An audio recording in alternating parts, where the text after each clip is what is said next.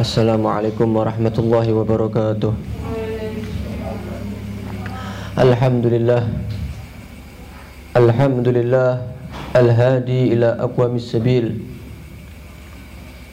الذي أنعم علينا بنعمه الجزيل. اللهم صل وسلم وكرم ومجد وعظم على سيدنا وحبيبنا وشفيعنا وقرة أعيننا سيدنا ومولانا محمد خير نبيل وخير دليل وعلى آله وأصحابه وأتباعه ومن صار على منهجه وعلى جميع الملائكة المقربين وجميع عباد الله الصالحين وعلينا معهم وفيهم برحمتك يا أرحم الراحمين. يا جزيل ويا جميل. نوينا تعلم وتعليم والنفع والانتفاع والحث على التمسك بكتاب الله وسنة رسوله والدعاء إلى الهدى ودلالة على الخير ابتغاء وجه الله وثوابه وقربه سبحانه وتعالى اللهم أخرجنا من ظلمات الوهم وأكرمنا بالعلم وزينا بالحلم ونورنا بمعرفة العلم برحمتك يا أرحم الراحمين الحمد لله رب العالمين kita kembali lagi di dalam kajian kita di kajian sebelumnya sudah kita bahas mengenai hal-hal yang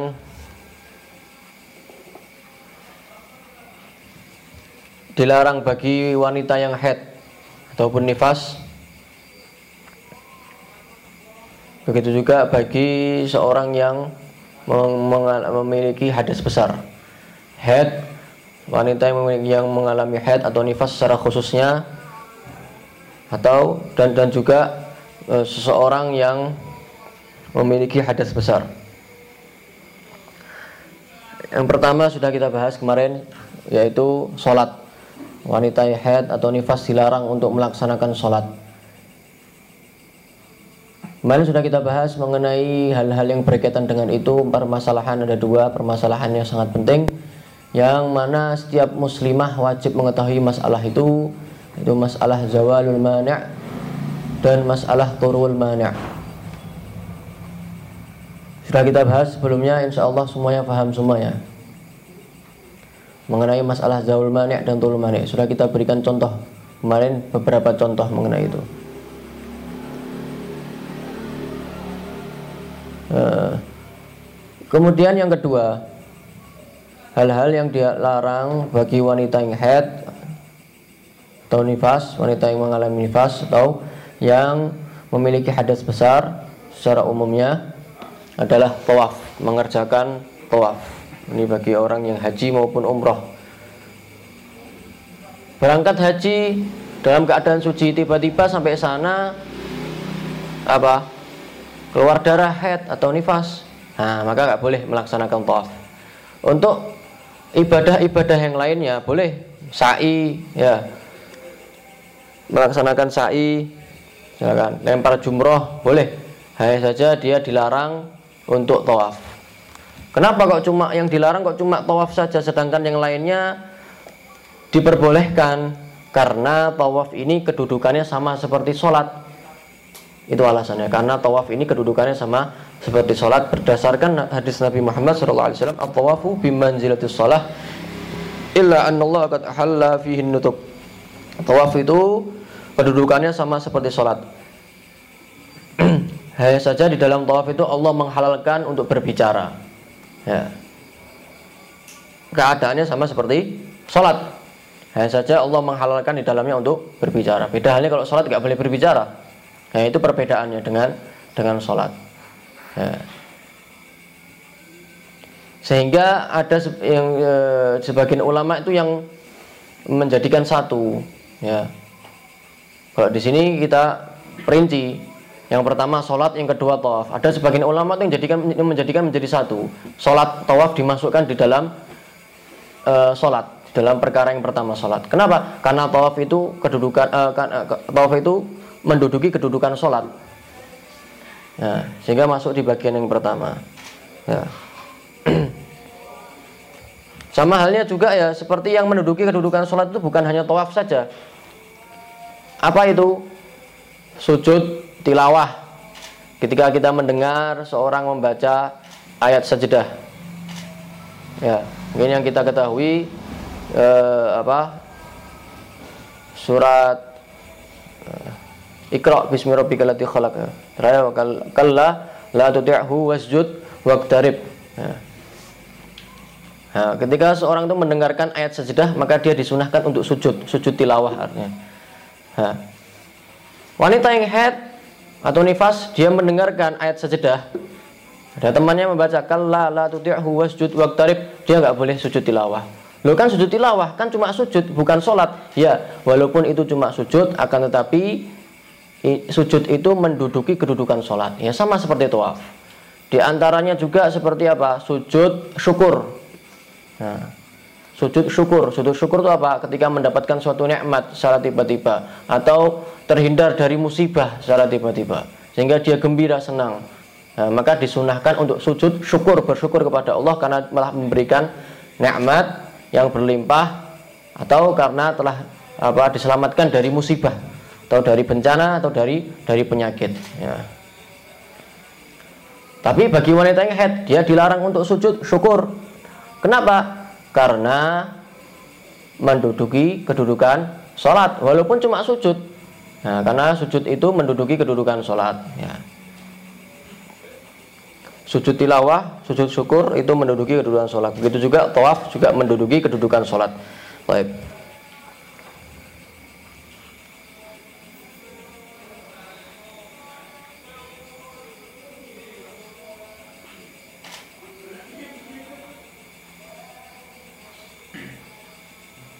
Ya. Diriwayatkan daripada Sayyidah Aisyah radhiyallahu taala anha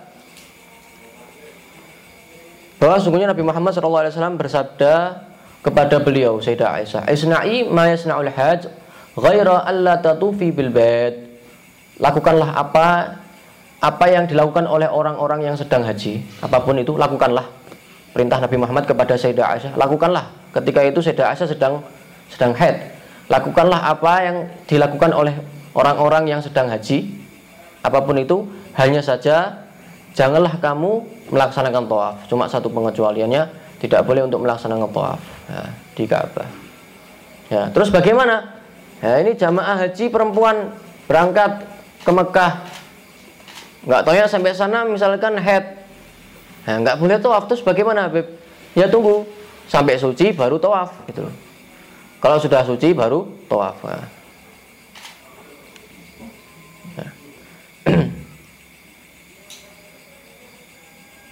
ya ini yang kedua ya. Ini yang kedua daripada perkara yang dilarang bagi wanita yang head atau nifas. Atau secara umumnya adalah bagi seorang yang memiliki hadas besar. Kemudian yang ketiga adalah perkara yang ketiga menyentuh mushaf dan membawanya menyentuh mushaf dan membawanya. Nah, ini juga penting nih. Menyentuh mushaf dan membawanya. Wanita yang sedang head atau nifas diharamkan untuk menyentuh mushaf dan juga membawanya. Beda ya, menyentuh sama membawa itu beda ya. Kalau menyentuh cuma disentuh, kalau membawa dibawa. Ya. Kedua-duanya itu dilarang. Dalilnya apa? Dalam Al-Quran, la yamassuhu ilal mutahharun. Tidak ada yang boleh menyentuhnya kecuali orang-orang yang suci. Di sini maksudnya apa? Al-Qur'anul Karim. Tidak boleh yang tidak ada yang boleh menyentuh Al-Qur'an kecuali orang-orang yang suci. Nah, wanita yang head dia masih belum suci sehingga dia dilarang untuk menyentuh apalagi membawanya. Jadi dalam Al-Qur'an, dalam hadis dalilnya dalam hadis adalah la yamassul Qur'ana illa tahir. Rasulullah bersabda, tidak boleh menyentuh Al-Qur'an kecuali orang yang suci. Nah, ini ada dua dalil dari Al-Qur'an dan hadis larangan bagi seorang wanita yang sedang head atau nifas untuk menyentuh Al-Quran. Atau secara umumnya adalah seorang yang memiliki hadas besar dilarang untuk menyentuh Al-Quran atau membawa Al-Quran. Sekarang tadi disebutkan apa? menyentuh mushaf. Ya. Mushaf itu apa? ya. Mushaf itu bukan hanya Al-Quran yang kita kenal. Ya, mana kitabnya nggak ada ya Eh, Al-Quran, tahu kan? Hmm. Bukan hanya Al-Quran yang kita kenal. Yang dimaksud mushaf itu apa? Apakah tulisan ayat Al-Qur'an itu juga termasuk mushaf sehingga kita dilarang menyentuhnya atau bagaimana atau cuma yang apa Al-Qur'an yang kita kenal? Yang dimaksud dengan mushaf itu adalah tulisan ayat yang ditulis dengan tujuan dibaca sebagai Al-Qur'an. Jadi tulisan ayat, eh, tulisan ayat Al-Qur'an yang ditulis dengan tujuan dibaca. Tujuannya dibaca sebagai Al-Quran. Ya. Itu maksud daripada mushaf. Jadi bukan hanya Al-Quran yang kita kenal saja. Apa pun itu, tulisan daripada ayat Al-Quran, apabila tujuannya untuk dibaca sebagai Al-Quran, tujuannya untuk dibaca sebagai Al-Quran, maka kita dilarang bagi wanita yang head atau nifas atau seseorang yang memiliki hadas besar secara umumnya dilarang untuk menyentuhnya apalagi membawanya. Jelas. Sehingga keluar dari kata mushaf itu apa? Tulisan selain ayat Al-Qur'an. Jelas, ini yang pertama. Tulisan selain ayat, ayat Al-Qur'an. Yang kedua apa? Tulisan ayat Al-Qur'an tapi ditulis dengan tujuannya bukan untuk dibaca sebagai Al-Qur'an. Tujuannya untuk apa? Untuk hal yang lain. Seperti apa? Untuk sebagai penjaga misalkan penjagaan ya jimat atau hanya untuk sebagai kaligrafi saja nah, maka ini kita tidak dilarang untuk menyentuhnya itu bukan dinamakan mushaf kenapa karena tujuan e, karena e, tulis, itu tulisan ayat Al-Quran itu tujuannya bukan untuk dibaca sebagai Al-Quran tapi untuk hal yang lainnya untuk tujuan yang lainnya tujuan sebagai jimat nah ada biasanya ada jimat itu jimat ditulis uh, ada tulisan-tulisan ayat Al-Qur'an. Apakah kita dilarang untuk menyentuh jimat tersebut? Enggak. Kenapa? Itu bukan mushaf. Itu bukan mushaf. Mushaf itu adalah tulisan ayat Al-Qur'an yang tujuannya untuk dibaca sebagai Al-Qur'an. Adapun jimat itu tujuannya bukan untuk dibaca sebagai Al-Qur'an hanya saja untuk apa? Sebagai tameng ya. ya seperti apa? Seperti kaligrafi juga sama kaligrafi. Kaligrafi ya. Nah, maka kita di, di, di, tidak dilarang untuk menyentuh kaligrafi itu tersebut.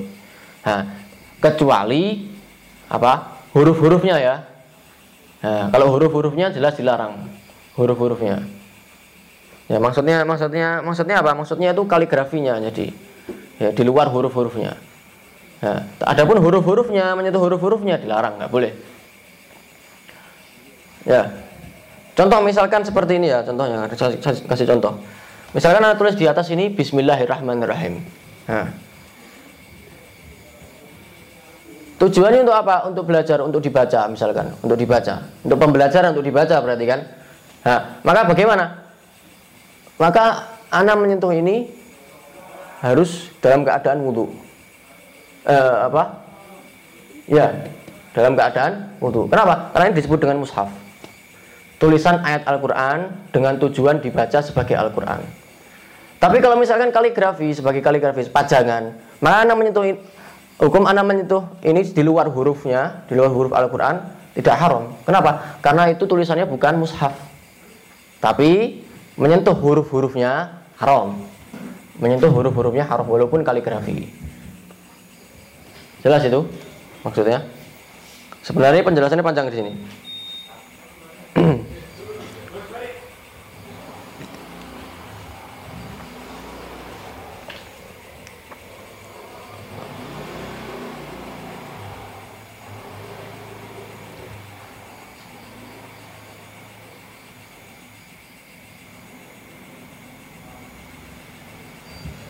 Jelas ini ya.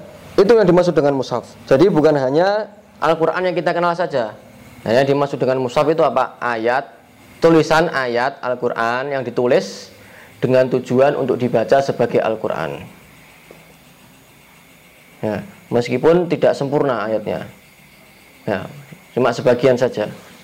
Tapi ya tujuannya untuk dibaca sebagai Al-Qur'an, maka itu mushaf. Dilarang untuk menyentuhnya, dilarang untuk untuk membawanya.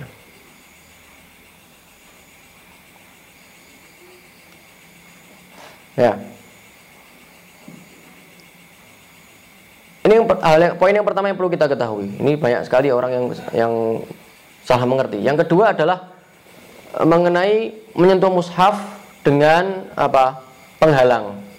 Nah, banyak yang mengatakan mengatakan dia meyakini diri sendiri ini ini bukan bukan disebut dengan menyentuh ini. Yang menyentuh bukan tangan saya.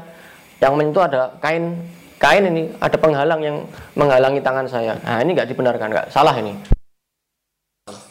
Jadi menyentuh mushaf walaupun dengan penghalang tetap diharamkan. Tetap hukumnya haram. Ya, harus dalam keadaan suci. Misalkan ini mushaf anak satu seperti ini.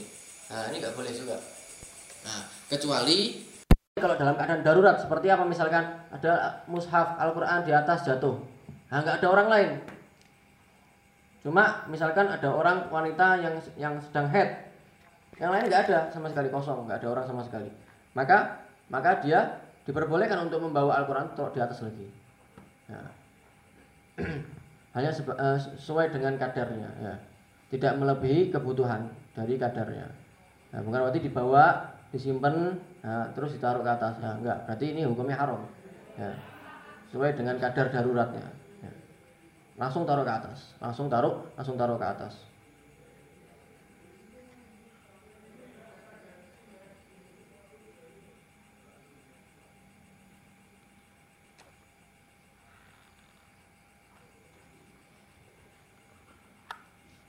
Kemudian yang yang ketiga adalah poin yang ketiga hukum membawa membawa barang atau membawa ya eh, kantong atau kotak yang di dalamnya itu terdapat Al-Qur'an dan selain Al-Qur'an. Paham nggak ini? Membawa ya, kantong atau tas yang berisikan mushaf dan selain mushaf Jelas ini. Ada kantong. Anda punya kantong. Isinya kantong itu apa? Al-Quran dan misalkan apa? Botol aqua. Nah, berarti kan dalam tas itu dalam kantong itu terdapat Al-Quran dan botol aqua selain selain al Sekarang hukum membawa tas itu bagaimana? Apakah dihukumi haram? Karena tadi apa? Hukum membawa Al-Quran dalam keadaan eh, hadas besar haram atau tidak karena di situ ada botol aquanya atau bagaimana? Nah, hukumnya bagaimana? Hukumnya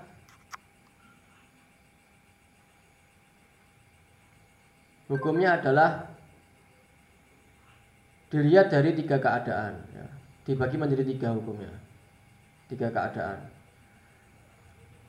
dibagi menjadi tiga tiga keadaan yang pertama keadaan yang pertama bila tujuannya dia membawa bila tujuan dia dia bawa tasnya itu tujuannya hanya membawa mushaf saja. Dia membawa tasnya itu yang berisi apa? Mushaf dan selain mushaf, tujuannya itu cuma membawa mushaf saja. Nah, maka ini jelas hukumnya haram. Ya,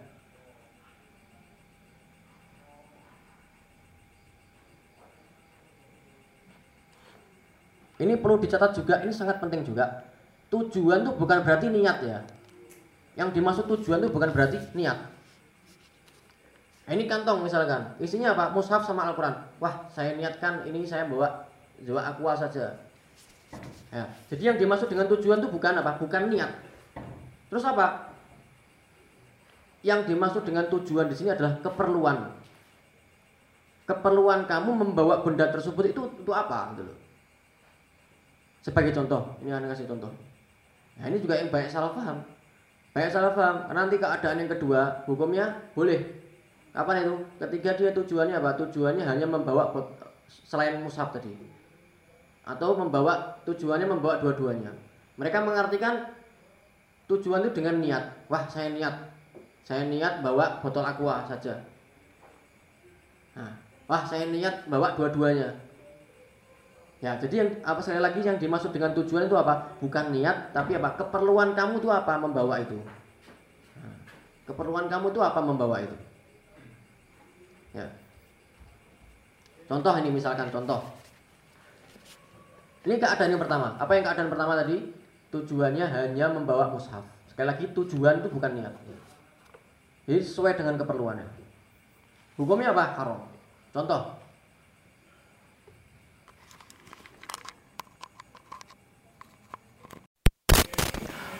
Ada seorang santri, santriwati. Dia ingin pergi ke madrasah atau ke pondok, ya. Ingin menghafal Al-Qur'an atau ya, ingin membaca Al-Qur'an.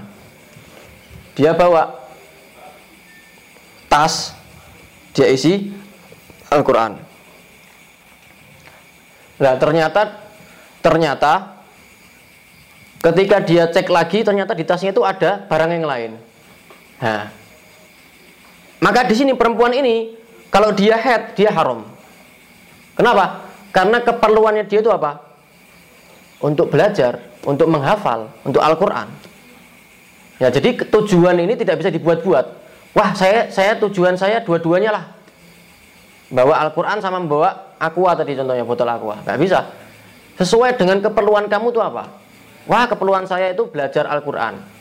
Nah, maka tujuannya apa? Berarti tujuannya membawa Al-Quran. Ya, walaupun di situ ada barang yang lain. Walaupun kamu niatkan dua-duanya. Atau kamu niatkan selain mushaf, tetap nggak bisa. Jadi sesuai dengan keperluan kamu. Nah, ini contohnya, salah satu contohnya seperti itu. Jadi wanita tadi ketika dia misalkan dia head di tengah perjalanan atau ketika sampai pondoknya dia head, dia nggak boleh bawa tas itu. Ya, nggak boleh. Kenapa? Karena tujuannya dia apa? Bawa tas itu untuk apa? Untuk belajar, untuk menghafal Al-Qur'an. Nah, dia bawa tas itu berisi Al-Qur'an untuk apa? Untuk belajar di pondok, untuk menghafal Al-Qur'an di di madrasah. Keadaan yang kedua. Sekarang keadaan yang kedua. Apabila tujuannya itu tujuannya apa? Membawa selain mushaf. Ya, Sekali lagi tujuan itu bukan niat ya. Adalah tujuan itu adalah keperluan. Keperluannya dia. Sesuai dengan keperluannya dia. Maka bagaimana hukumnya keadaan yang kedua? Hukumnya boleh. Apabila tujuannya itu membawa selain mushaf saja, maka hukumnya boleh. Contohnya bagaimana? Seorang yang dia dia membawa tas berisi mushaf, berisi Al-Qur'an dan selain Al-Qur'an, tapi tujuannya hanya selain mushaf keperluannya hanya selain mushaf. Gimana contohnya? Ya, contoh misalkan seorang wanita dia ingin kursus jahit, ya, di salah satu tempat di di tetangganya misalkan. Dia membawa tas berisi apa? Alat-alat jahit di situ. Ya. Ternyata sudah sampai sana, dia dalam keadaan head ketika itu ya. Dia membawa tas apa? Berisi apa? Alat-alat jahit ternyata sudah sampai sana tempat kursusnya dia dapatkan di dalamnya itu juga ada Al-Quran maka bagaimana dia bawa tas itu boleh. Kenapa? Karena tujuannya dia apa? Untuk jahit. Karena tujuan dia bawa tas itu apa? Dia membawa apa? Alat-alat jahit. Tujuan dia membawa tas itu apa? Dia membawa alat-alat jahit untuk kursus jahit. Bukan untuk apa? Membawa Al-Quran tadi. Bukan untuk membawa Al-Quran tadi. Ya jadi keperluannya sesuai dengan sesuai dengan keperluannya dalam keadaan yang ketiga. Membawa kedua-duanya. Dia bertujuan membawa kedua-duanya. Mushaf dan selain mushaf. Maka bagaimana? Hukumnya juga boleh. Hukumnya boleh. Artinya dia keperluannya dua-duanya.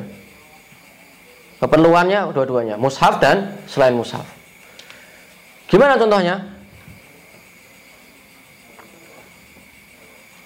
Contoh misalkan seorang wanita, dia ingin bepergian jauh. Rumahnya Semarang, dia ingin ke Jakarta. Ingin bepergian jauh. Maka dia siapkan kan perbekalannya, dia siapkan pakaian-pakaiannya untuk ketika dia di Jakarta. Beberapa beberapa hari dia di Jakarta. Dia siapkan itu pakaian-pakaiannya. Dia masukkan ke dalam ke dalam tas misalkan. Nah, dan juga dia masukkan juga di dalamnya apa? Al-Quran untuk dia baca di, di tengah perjalanan. Nah, maka gimana dia bawa tas itu dia bawa tas itu hukumnya boleh halal ya kenapa karena tujuan dia bawa tas apa tujuannya untuk kedua-duanya untuk bawa pakaian dan juga untuk apa? Baca Al-Quran. Boleh hukumnya. Jelas? Ya, jadi sesuai dengan keperluannya. Ya. Sebenarnya ada yang ada yang keempat, ada keadaan yang keempat. Ada keadaan yang yang keempat. Apa keadaan keempat itu? Apabila dia tidak bertujuan apa pun. Dia tidak bertujuan bawa mushaf dan juga tidak bertujuan membawa selain mushaf. Terus bagaimana? Ya nggak nggak ada tujuan apa pun dia, nggak ada keperluan apa pun. Di dalam membawa bawa tasnya itu maksudnya. Di dalam membawa tasnya itu dia nggak ada tujuan apa pun. Tas yang berisi mushaf dan selain mushaf, dia membawa tasnya itu nggak tujuan apa pun, nggak ada tujuan membawa mushafnya dan tidak ada tujuan membawa selain mushaf. Terus bagaimana gambarannya seorang yang ketika dia membawa tas nggak ada keperluan dari kedua-duanya? Gimana gambarannya? Contoh misalkan, contohnya ini, seseorang wanita sedang bersih-bersih rumahnya. Ya. Kemudian dia ingin membersihkan, misalkan e, bagian bawah di sini, bagian bawahnya, tapi tertutupi dengan tas yang mana di dalamnya ada Al-Quran dan selain Al-Quran. Nah, maka dia pindahkan. Otomatis dia pindahkan, dia bawa kan. Nah, ketika dia membawanya tujuannya apa? Dia nggak tujuan apa? Tidak tujuan membawa Al-Quran dan juga dia tidak bertujuan membawa selain Al-Quran yang ada di dalamnya. Tujuannya apa? Dia hanya tujuan untuk memindahkannya supaya dia membersihkan yang ada di bawahnya. Nah, maka hukumnya bagaimana? Hukumnya boleh.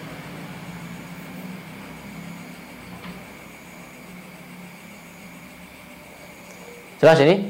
Ya, jadi yang dimaksud dengan tujuan itu bukan niat. Jadi nggak bisa di, nggak bisa dibuat-buat.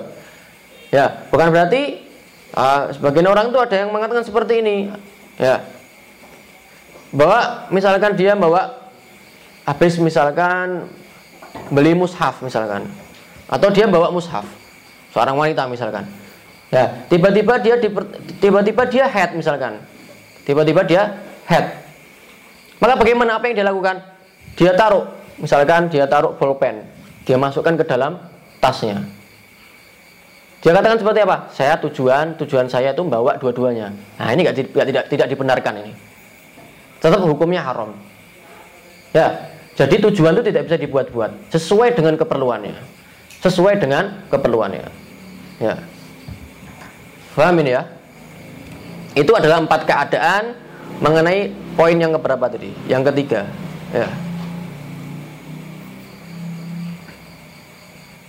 Itu perkara yang berapa?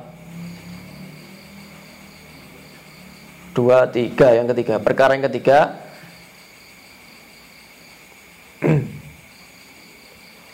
Dari, Daripada perkara-perkara yang dilarang Bagi seorang yang memiliki hadas besar.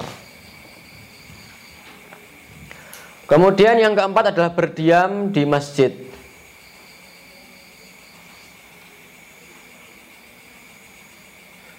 berdiam di masjid. Wanita yang sedang head atau nifas diharamkan berdiam di masjid. Rasulullah SAW bersabda, Inilah uhillul masjidah li ha'idhin wala li junubin.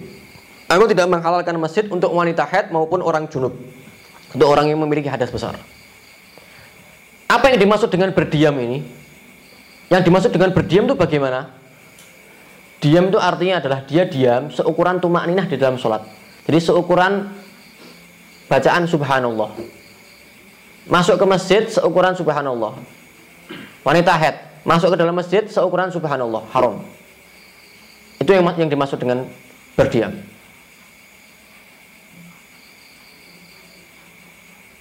Ya. Sebagaimana berdiam di masjid itu hukumnya haram, begitu juga mondar mandir di masjid, ini berarti nggak diem kan? Berjalan mondar mandir. Ini juga hukumnya haram. Ya. Mondar mandir dalam masjid juga hukumnya haram. Namun ada syaratnya. Apa itu? Mondar mandir yang diharamkan itu apabila dia mondar yang diharamkan itu adalah apabila dia masuk masjid dari satu pintu dan keluar dari pintu yang sama. Nah, ini haram. Ini berarti mundar mandir. Tapi mundar mandir yang diperbolehkan itu apa? Masuk satu pintu, keluar dari pintu yang lain. Nah, ini boleh. Dengan catatan, tapi dengan catatan apa? Dengan catatan tidak dikhawatirkan bakal mengotori masjid. Kalau dia misalkan dia meyakini walaupun cuma masuk masjid dari satu pintu keluar dari pintu yang lain tapi dia meyakini ini bakal mengotori masjid, bakal jatuh misalkan. Maka hukumnya haram. Jelas. Jadi ada catatan yang kedua tadi. Mondar-mandir yang dihalalkan itu ada catatannya apa? Asalkan dia tidak khawatir akan apa? Mengotori masjid. Akan mengotori masjid. Ini juga dikiaskan untuk yang lainnya, bukan hanya untuk wanita yang head. Siapa pun itu yang yang membawa najis, ya, yang membawa najis, dan dia khawatir bakal apa? Mengotori masjid, maka juga sama hukumnya, sama seperti tadi wanita yang head. Kalau mungkin sekarang ini karena sudah adanya apa pembalut dan lain sebagainya, mungkin lebih aman lah ya. Uh,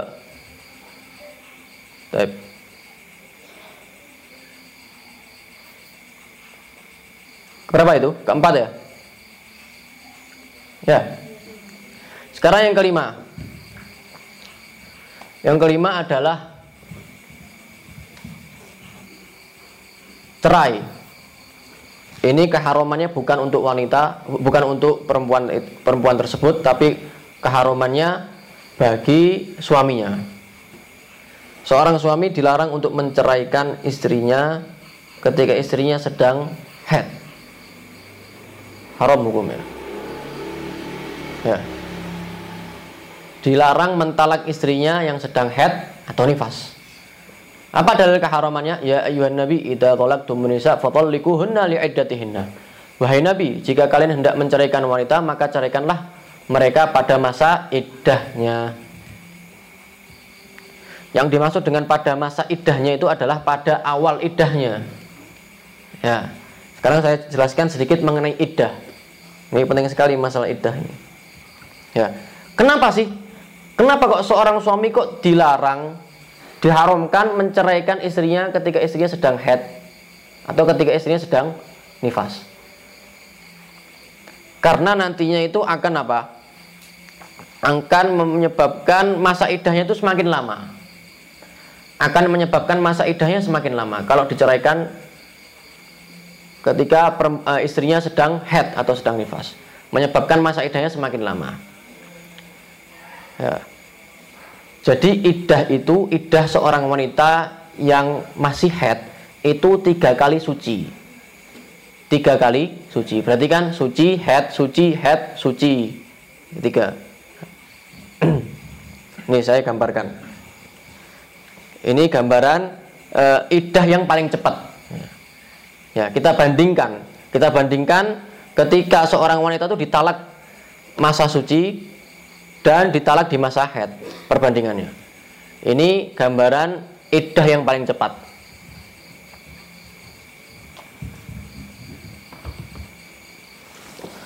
Ya Allah. Berapa iddah itu? Iddah itu dalam arti apa iddah itu?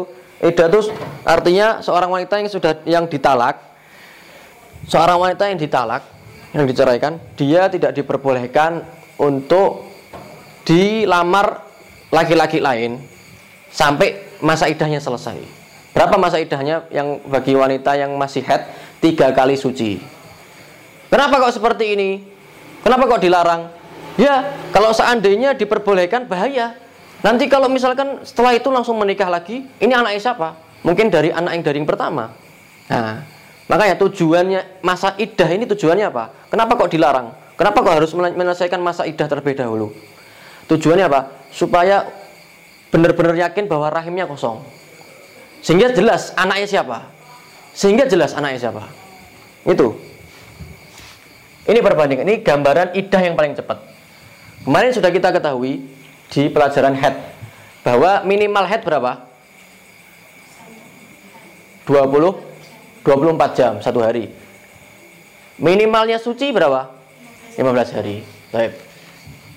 Sekarang ini gambaran yang Gambar yang pertama ini perbandingan kalau ditalak di masa di masa suci ini ini di masa di masa uh, head ya. Dia ditalak di masa ketika dia masih dalam keadaan suci. Ini kok di kanan sih? Sini ya.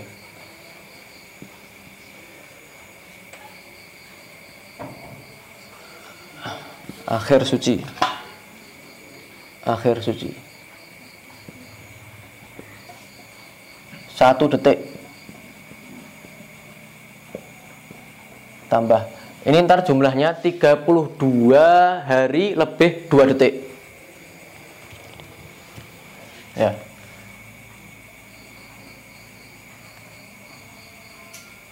Head. 24 jam. Satu hari. Tambah. Suci. Berapa? 15 hari. Tambah. Head.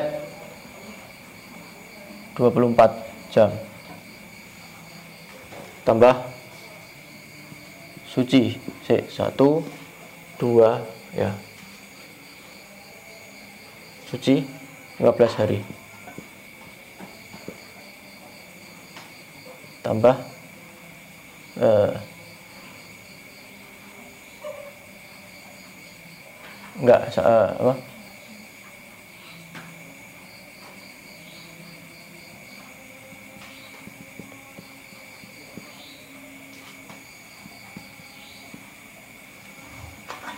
dari head sedikit dari head yang tuh dua ketiga.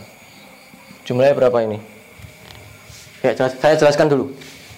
Ini gambaran idah yang paling cepat. Gambaran idah yang paling cepat. Nggak kelihatan ya? Lagi. Biar kelihatan gambaran idah yang paling cepat akhir suci. Ya, akhir suci berarti berapa? Akhir suci, satu detik maksudnya. Ya, karena dihitungnya idah itu apa? Idah itu apa? Tiga kali sucian. Ya, jadi suci pertama, kemudian head, suci lagi dua, head, suci lagi tiga. Kemudian datang head yang ketiga, sedikit dari head yang ketiga, sudah dinyatakan dia selesai dari idahnya. Berarti kan hitungannya kan akhir suci ini berarti satu detik. Sedikit dari haid yang ketiga itu detik yang kedua, gitu loh. Berarti 32 lebih 2 detik. Ya. Faham ini akhir suci? Misalkan dia dia sucinya kan 15 hari minimal kan. Di hari ke-15, di hari ke-15 kurang kurang satu detik dia head misalkan. Ditalak dia. Talak satu kaget langsung head misalkan. Nah. dia kaget langsung langsung head. Berarti kan ketika ditalak dia masih suci gitu loh. Cuma sebentar cuma satu detik. Nah, langsung langsung dihitung satu. Langsung dihitung satu. Walaupun cuma satu detik. Langsung dihitung satu sucian. Kemudian apa? Head kan? Berapa head? Minimal? Hah? 24 jam berarti satu hari Ya. Satu hari. Satu hari lebih satu detik. Terus suci yang kedua, ini suci yang kedua. Berapa? 15.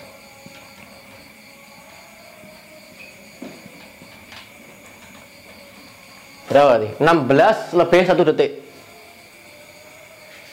Kemudian setelah itu head lagi ini masih su dua masih sucinya nih, belum selesai nih. Kan tiga. Head berapa? Satu hari. Berapa? 17 lebih satu detik. Ya. Kemudian suci. Ini suci yang ke suci yang ketiga ini.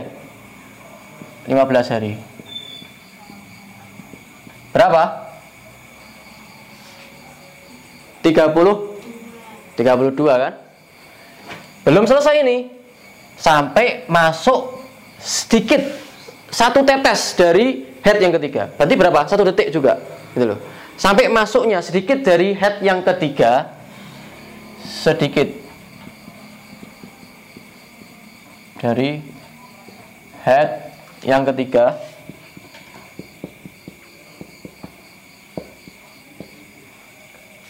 Sejumlahnya berapa? 32 hari lebih 2 detik. Ini idah yang paling cepat. Ya, ini kalau kita bandingkan dengan seorang wanita yang ditalak di masa head. Head misalkan, akhir head. Di akhir head ya satu detik sebelum suci ditalak dia. Berarti dia ditalak dalam masa head. Kemudian satu detik kemudian setelah itu suci dia.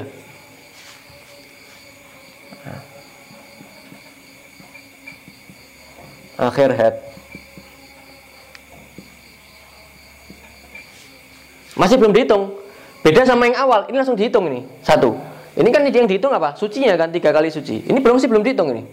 Nah, suci. Setelah itu suci Berapa suci? 15 minimalnya. Ini gambaran yang paling cepat ya. Idah yang paling cepat. Terus head lagi berapa? Satu hari ya. Tambah satu sucinya. Ini suci yang kedua. Suci berapa? 15 minimal. 15 hari hitung dulu. Ini nggak dihitung masih nggak dihitung berarti nggak dihitung detiknya. Karena masih belum dianggap ini. Yang dianggap kan sucinya gitu. suci 15 tambah 1 16 berapa? 31 masih suci yang kedua ini. Head lagi. Berapa head? Satu hari. Tambah. Suci lagi ini suci yang ketiga ini 15 hari. Berapa itu semuanya? Hah? 47 ya. 15 tambah 1 16 tambah 15 31 tambah 1 32 tambah 15 4 47 masih belum selesai. Suci yang pertama satu. Suci yang kedua dua. Suci yang ketiga. Sudah tiga sucian masih belum selesai. Sampai datangnya sedikit dari head yang keberapa? Satu, dua, tiga. Head yang ke empat. Sedikit dari head yang keempat. Sama dengan 47 hari lebih satu detik. Ini kan sedikit satu detik.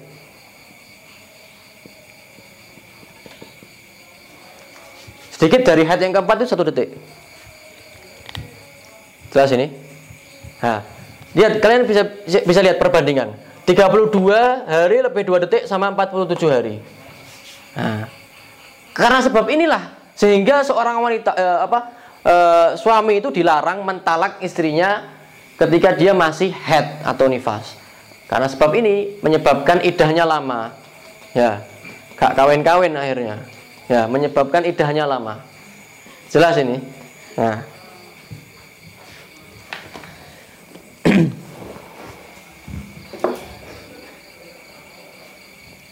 ya, keharaman ini bukan kepada perempuan tersebut tapi kepada suaminya, pada suaminya.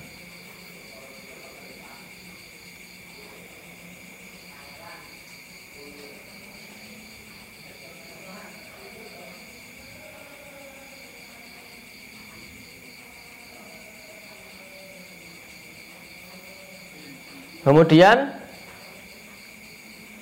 yang berapa sekarang? Yang kelima adalah eh, enam. Yang keenam membaca Al-Quran dengan tujuan tilawah. Membaca Al-Quran dengan tujuan tilawah. Apa yang dimaksud dengan tujuan tilawah? Membaca Al-Quran dengan tujuan tilawah. Berarti di situ ada tujuan yang lain selain tilawah, yang hukumnya tidak haram. Sekarang apa maksud dari tujuan tilawah? Tujuan tilawah itu adalah tujuan memperoleh pahala dengan bacaan Al-Quran. Tujuan agar mendapatkan pahala dengan bacaan Al-Quran. Itu maksud daripada tujuan tilawah. Jadi baca Al-Quran dengan tujuan supaya mendapatkan pahala dengan bacaan tersebut.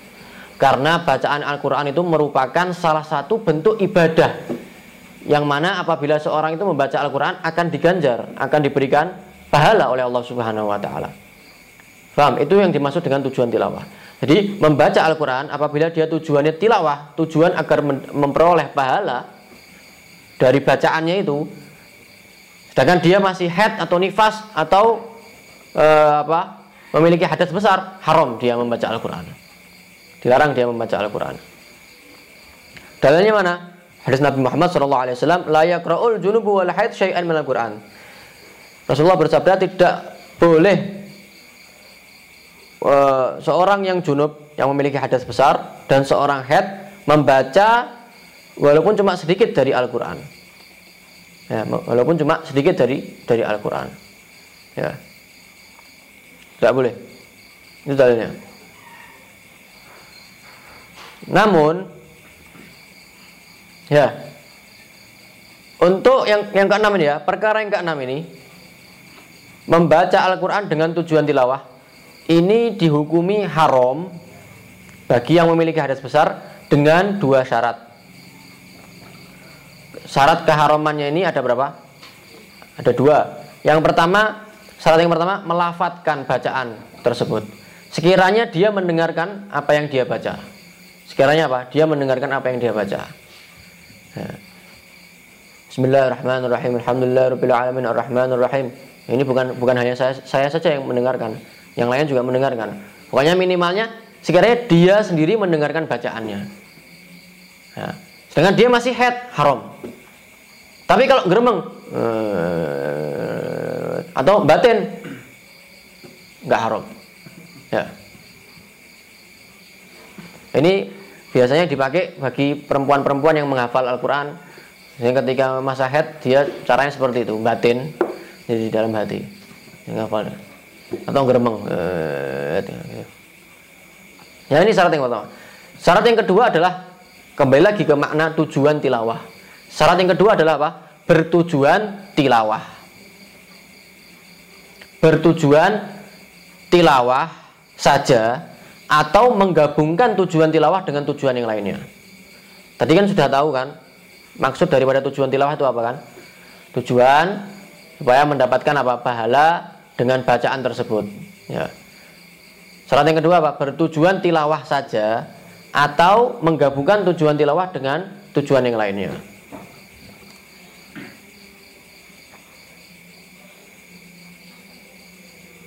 Ya, sekarang ada nggak gambarannya seorang itu membaca ayat Al-Quran tapi tujuannya bukan tujuan tilawah? Ada, banyak sekali contohnya. Seperti apa? Seperti contohnya eh, seorang yang eh, sedang bercerita, ya, kemudian dia membawakan ayat Al-Quran atau penceramah yang memberikan dalil dari Al-Quran. Nah, ini tujuannya bukan tujuan tilawah, bukan untuk memperoleh pahala, tujuannya dia berdakwah kan e, apa, me, apa membacakan dalil tersebut di dalam Al-Qur'an. Atau misalkan contoh yang lain apa? Dia membaca ayat Al-Qur'an untuk menjaga diri, sebagai menjadi tameng, jimat. Seperti apa? Surat Al-Ikhlas, surat Al-Falaq, surat An-Nas, Yasin. Ya. Dia apabila dibaca tujuannya apa? Tujuannya bukan supaya mendapatkan pahala dari bacaan tersebut, tapi supaya mendapatkan apa? Perlindungan, supaya mendapatkan perlindungan. Karena surat Al-Ikhlas dan surat Al-Falaq, surat An-Nas itu merupakan uh, tameng yang kuat ya. Karena Nabi Muhammad itu pernah terkena sihir ya. Jangan jangankan kita ya. Nabi Muhammad pun kena pernah kena sihir ya. Ya, sehingga turun ayat ini, eh, turun surat al apa tiga surat ini al al ikhlas al falak an nas. Ya. Sehingga setelah dibacakan semua itu terlepas semuanya. Yang tadinya Rasulullah itu merasa berat badannya, masa enteng lagi. Setelah dibacakan tiga surat ini menjadi enteng lagi badannya. Ya. Ya, kalau tujuannya tujuannya untuk apa? Sebagai penjagaan atau e, membacakan dalil, ya kan sebenarnya tujuannya bukan untuk tilawah, bukan supaya mendapatkan pahala dalam bacaannya. Nah, maka di sini membaca Al-Qur'an walaupun dia berhadas besar atau perempuan yang sedang head atau nifas tidak dilarang. Ya, tidak tidak dilarang. Asalkan tujuannya bukan bukan tilawah. Jelas ini? Ya. Ya, jadi syarat yang kedua apa? Bertujuan tilawah saja atau menggabungkan tujuan tilawah dengan tujuan lainnya. Tapi kalau seandainya dia membaca surat Al-Ikhlas, tujuannya apa? Pertama, supaya saya dapat pahala dengan bacaan Al-Qur'an. Kedua, supaya supaya saya dilindungi oleh Allah oleh Subhanahu wa taala dari dari bencana-bencana, musibah, sihir-sihir dan lain sebagainya. Berarti apa? haram hukumnya. Kenapa? Dia menggabungkan. Karena syarat yang kedua apa? Syarat keharuman yang kedua apa? Bertujuan tilawah saja atau menggabungkan tujuan tilawah dengan tujuan yang lainnya. Jadi yang halal itu cuma apa? Tujuan eh, dia tujuan yang lain saja. Ya. Hal-hal yang perlu diperhatikan di sini adalah ketika seorang itu membaca tahlil atau membaca rotibul haddad Ya, membaca tahlil, membaca rotibul haddad. Ya. Kalau membaca Yasin bagaimana? Kan Yasin lebih banyak daripada surat Al-Ikhlas. Nah, perlu diketahui bahwa di sini tidak ada ukurannya. Berapapun itu ayatnya, berapa berapa banyak pun itu ayatnya, apabila tujuannya bukan untuk tilawah boleh. Tapi kalau tujuannya untuk tilawah atau menggabungkan tujuan tilawah dengan tujuan yang lainnya haram. Ya. uh, apa tadi mengenai tahlil dan rotibul haddad. Perlu diketahui bahwa tahlil ketika tahlil itu kita akan membaca apa? Ayat kursi, al-ikhlas, al-falak dan kita apa menyebutkan apa? Uh, uh, apa membaca juga al-fatihah dikirimkan kepada mayat yang yang meninggal daripada keluarganya ya begitu juga ketika apa membaca rotibul haddad juga sama ya ketika membaca rotibul haddad Ya, setelah apa? Setelah membaca ayat uh, Al-Ikhlas, Al-Falak, An-Nas itu kan kita membaca apa? Fatihah, mengirimkan Fatihah kepada para ulama, para aulia dari keluarga kita juga dikirimkan mengirimkan Fatihah kepada mereka, mengirimkan hadiah kepada mereka Al-Fatihah. Nah, makanya bagaimana hukumnya seorang wanita yang sedang head atau nifas atau memiliki hadas besar membaca ayat tersebut membaca ayat Al-Quran tadi Al-Ikhlas, Al-Falak atau mengirimkan Fatihah kepada mayit yang sudah meninggal? Perlu diketahui bahwa untuk bacaan rotib sendiri selain Al-Quran jelas boleh. Ya. Atau tahlil selain Al-Quran daripada zikir-zikirnya la ilaha illallah subhanallah boleh karena itu bukan Al-Quran tapi pembacaan ayat Al-Quran Pembacaan ayat Al-Quran ini sudah patokan, walaupun itu di tahlil atau di rotibul haddad, itu di mana pun. Pembacaan ayat Al-Quran, apabila tujuannya tilawah, ya, yang masuk di sini juga dimang, yang dimaksud dengan tilawah di sini adalah apa? Menghadiahkan Al-Fatihah, menghadiahkan surat Al-Ikhlas, menghadiahkan surat An-Nas, ayat kursi, menghadiahkan surat Yasin, itu juga termasuk tujuan tilawah. Ya, juga termasuk tujuan tujuan tilawah.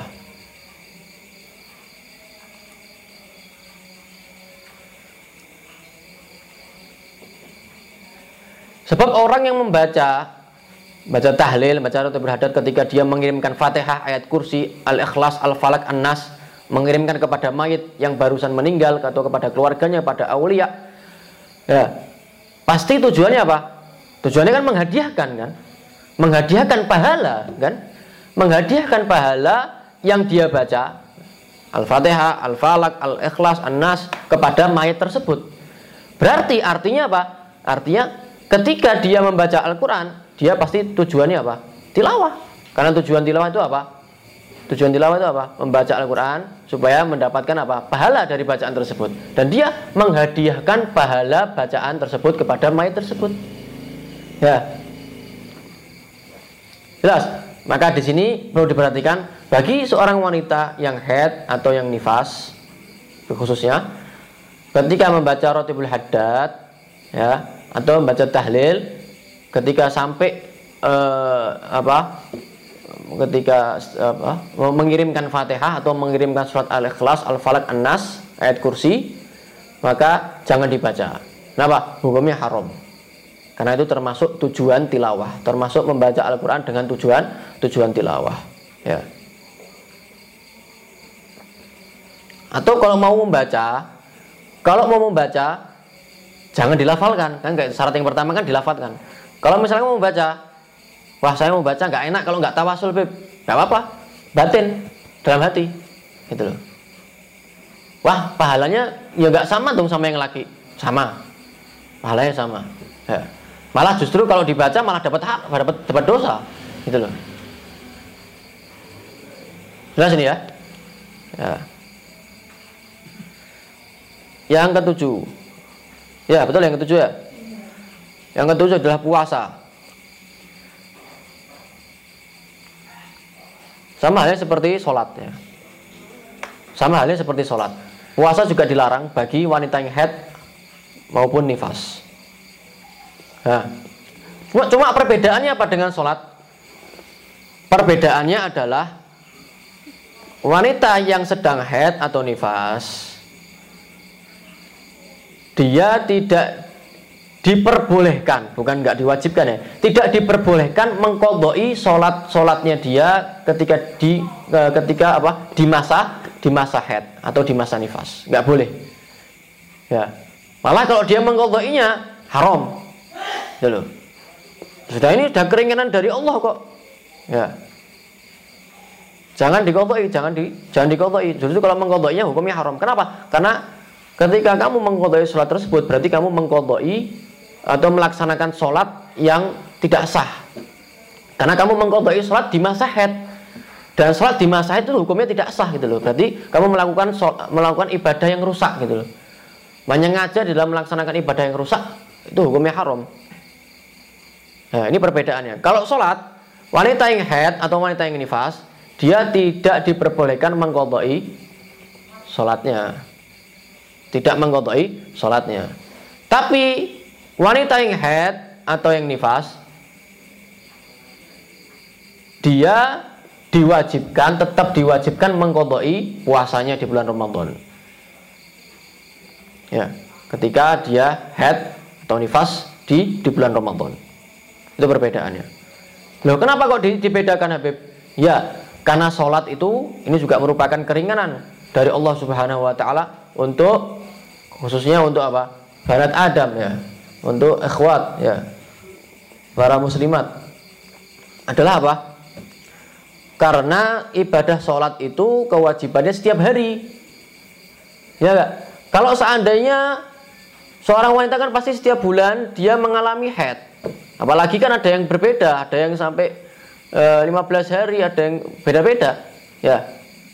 Maka kalau seandainya dia diwajibkan untuk mengkodok sholat, akan kasihan. Ya. Dan Allah tidak illa illa wus'aha. Allah tidak pernah membebankan, tidak pernah memberikan beban yang berat bagi hambanya. Ya. Melebihi daripada apa? Kemampuannya. Berbeda halnya dengan puasa. Puasa itu berapa? Setahun sekali. Sehingga tidak ada kesulitan di sini. Maka oleh karena itu tetap diwajibkan untuk mengkodoi puasanya. Itu perbedaannya. Dalilnya apa? Hadis Nabi Muhammad dari Sayyidah Aisyah radhiyallahu taala anha Beliau mengatakan kunna nu'maru bi qada'i shaum wa la nu'maru bi qada'i shalah. Kami kata kata Sayyidah Aisyah kami diperintahkan oleh Rasulullah sallallahu alaihi wasallam mengqadai puasa dan kami tidak diperintahkan untuk mengqadai salat. Ya.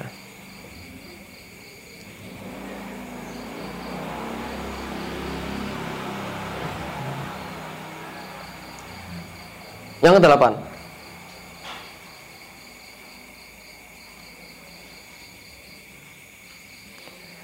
Yang kedelapan, bersentuhan antara lutut dan pusar.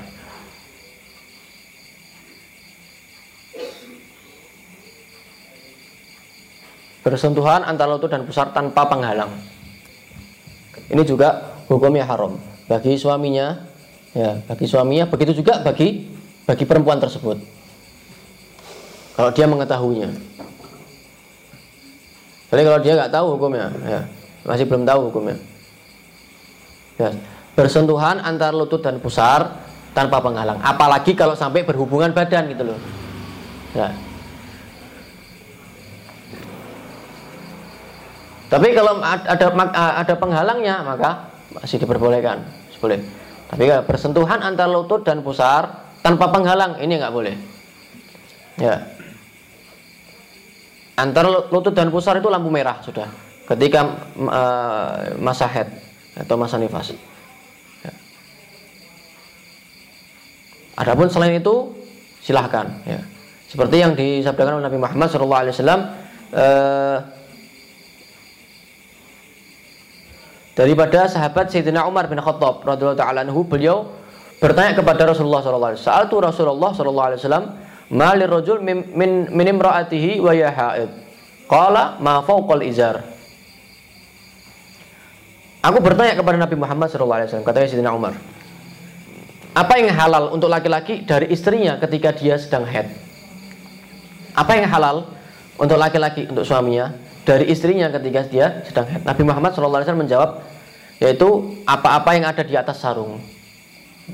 Ma fauqal izal apa-apa yang ada di atas di atas sarung. Yang dimaksud dengan sarung di sini adalah antara lutut dan dan pusar. Nah.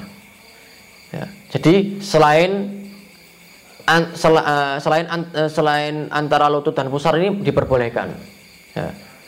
Tapi antara lutut dan pusar tidak boleh berhubungan badan atau bersentuhan tanpa penghalang tidak boleh.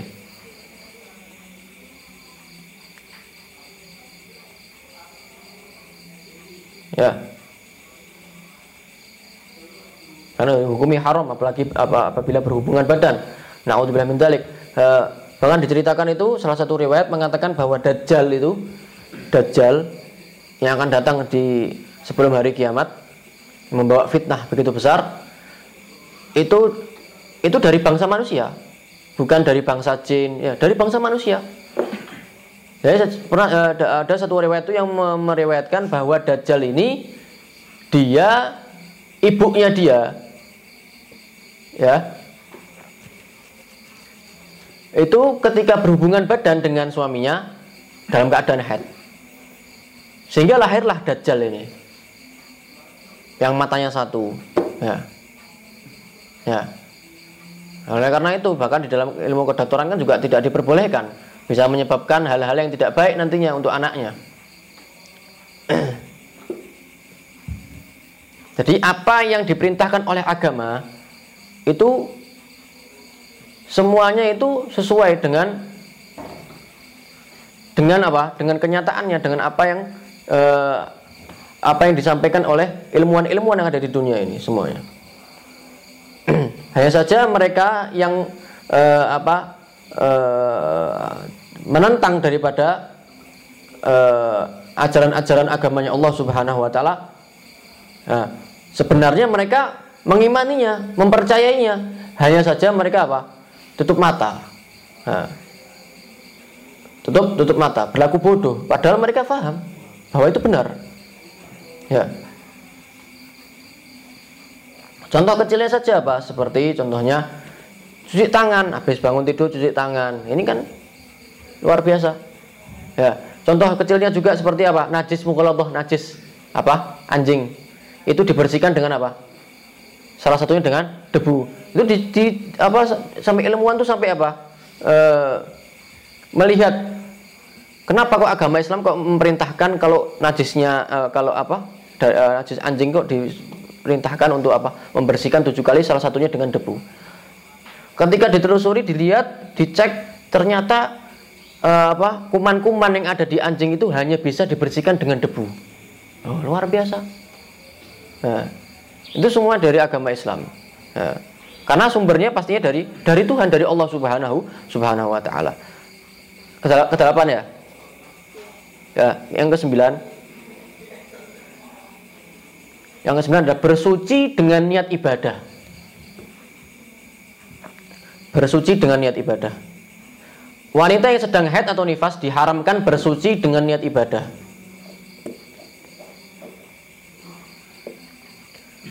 Ya. Alasan keharamannya kenapa? Karena dua hal. Yang pertama karena dia telah bermain bermain-main dengan ibadah. Yang kedua, dia telah sengaja melakukan ibadah yang tidak sah. Dia telah sengaja melakukan ibadah yang tidak sah. Nah.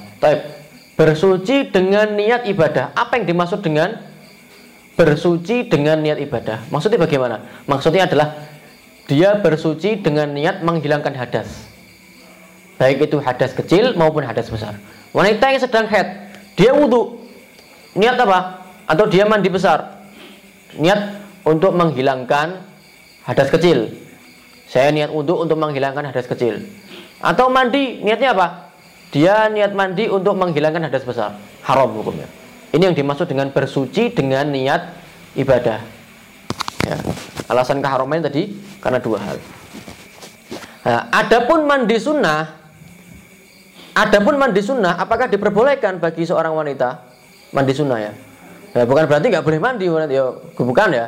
Ini niat ibadah maksudnya. Kalau dengan niat ibadah, kalau mandi biasa kan nggak nggak ada niatnya, nggak ada pahalanya gitu maksudnya. Kalau niat, kalau mandi dengan niat ibadah, ya. Tapi dibahas oleh ulama apabila dia mandi mandi sunnah maksudnya, seperti mandi Jumat, mandi di hari raya, gimana hukumnya?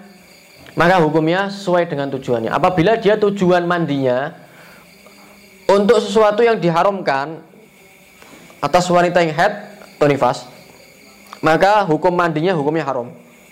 Contoh seperti seorang wanita sedang head, dia mandi di hari Jumat. Tujuannya apa? Supaya sholat mandinya itu untuk Jumat, untuk sholat Jumat. Dia mandi untuk sholat Jumat. Sedangkan seorang wanita yang sedang head, dia dilarang untuk sholat, gitu loh. Dia mandi niatnya untuk sholat Jumat, maka mandinya hukumnya haram, gitu loh. Walaupun sunnah. Ya kalau pun ingin mandi ya nggak usah niat, nggak usah niat untuk Jumat gitu loh. Nah.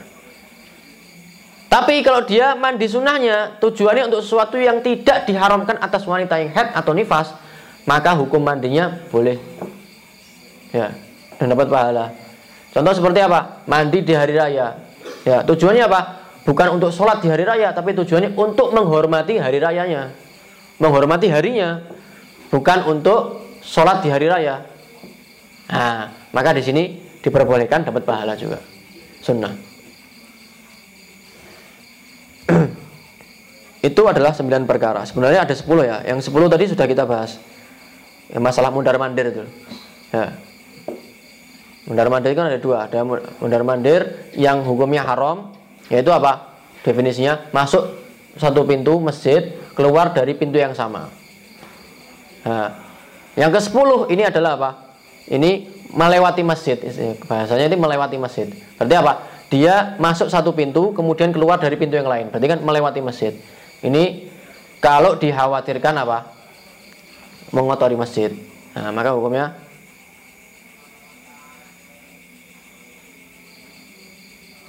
haram ya itu adalah 10 daripada perkara-perkara yang dilarang bagi wanita yang head atau nifas secara khususnya dan juga bagi orang yang memiliki hadas besar secara umumnya. Nah. Berikutnya kita akan masuk masalah perkara yang juga penting di sini masalah mustahadah. Istihadah belum kita bahas kan? Darah istihadah. Kemudian masuk istihadah eh, yang yang campur dengan head setelah itu. Allah alam Ada pertanyaan?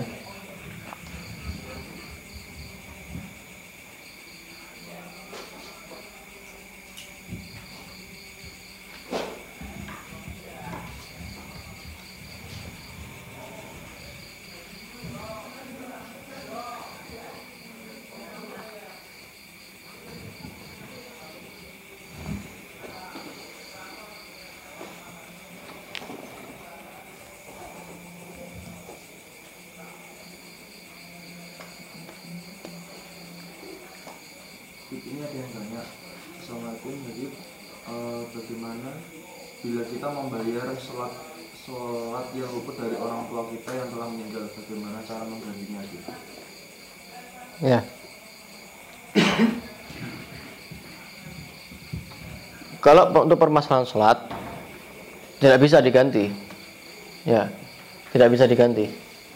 Kecuali kalau puasa, ya.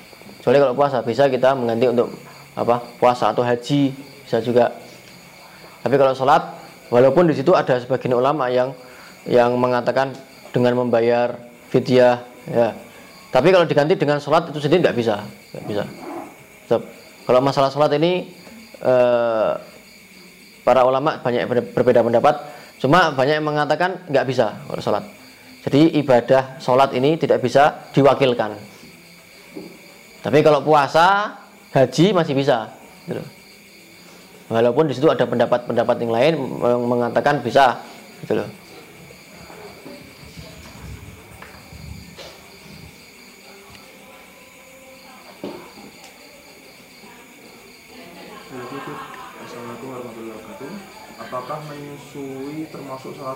Uzur sehingga tidak bisa membayar kodok. Misalnya seorang yang memiliki kodok puasa hingga lewat satu tahun belum membayar kodok karena sedang menyusui. Apakah di tahun berikutnya terkena wajib rupiah atau tidak? Syukron. ya dia menyusuinya karena tak karena takut anaknya atau bagaimana? Kan dilihat dari keadaannya dulu. Kalau dia menyusui karena takut dirinya sendiri ya berarti dia wajib kodok. Nah. Tapi kalau dia menyusuinya karena takut anaknya, ya, khawatir kepada anaknya, maka wajib fidyah, ya. Wajib kodok dan fidyah.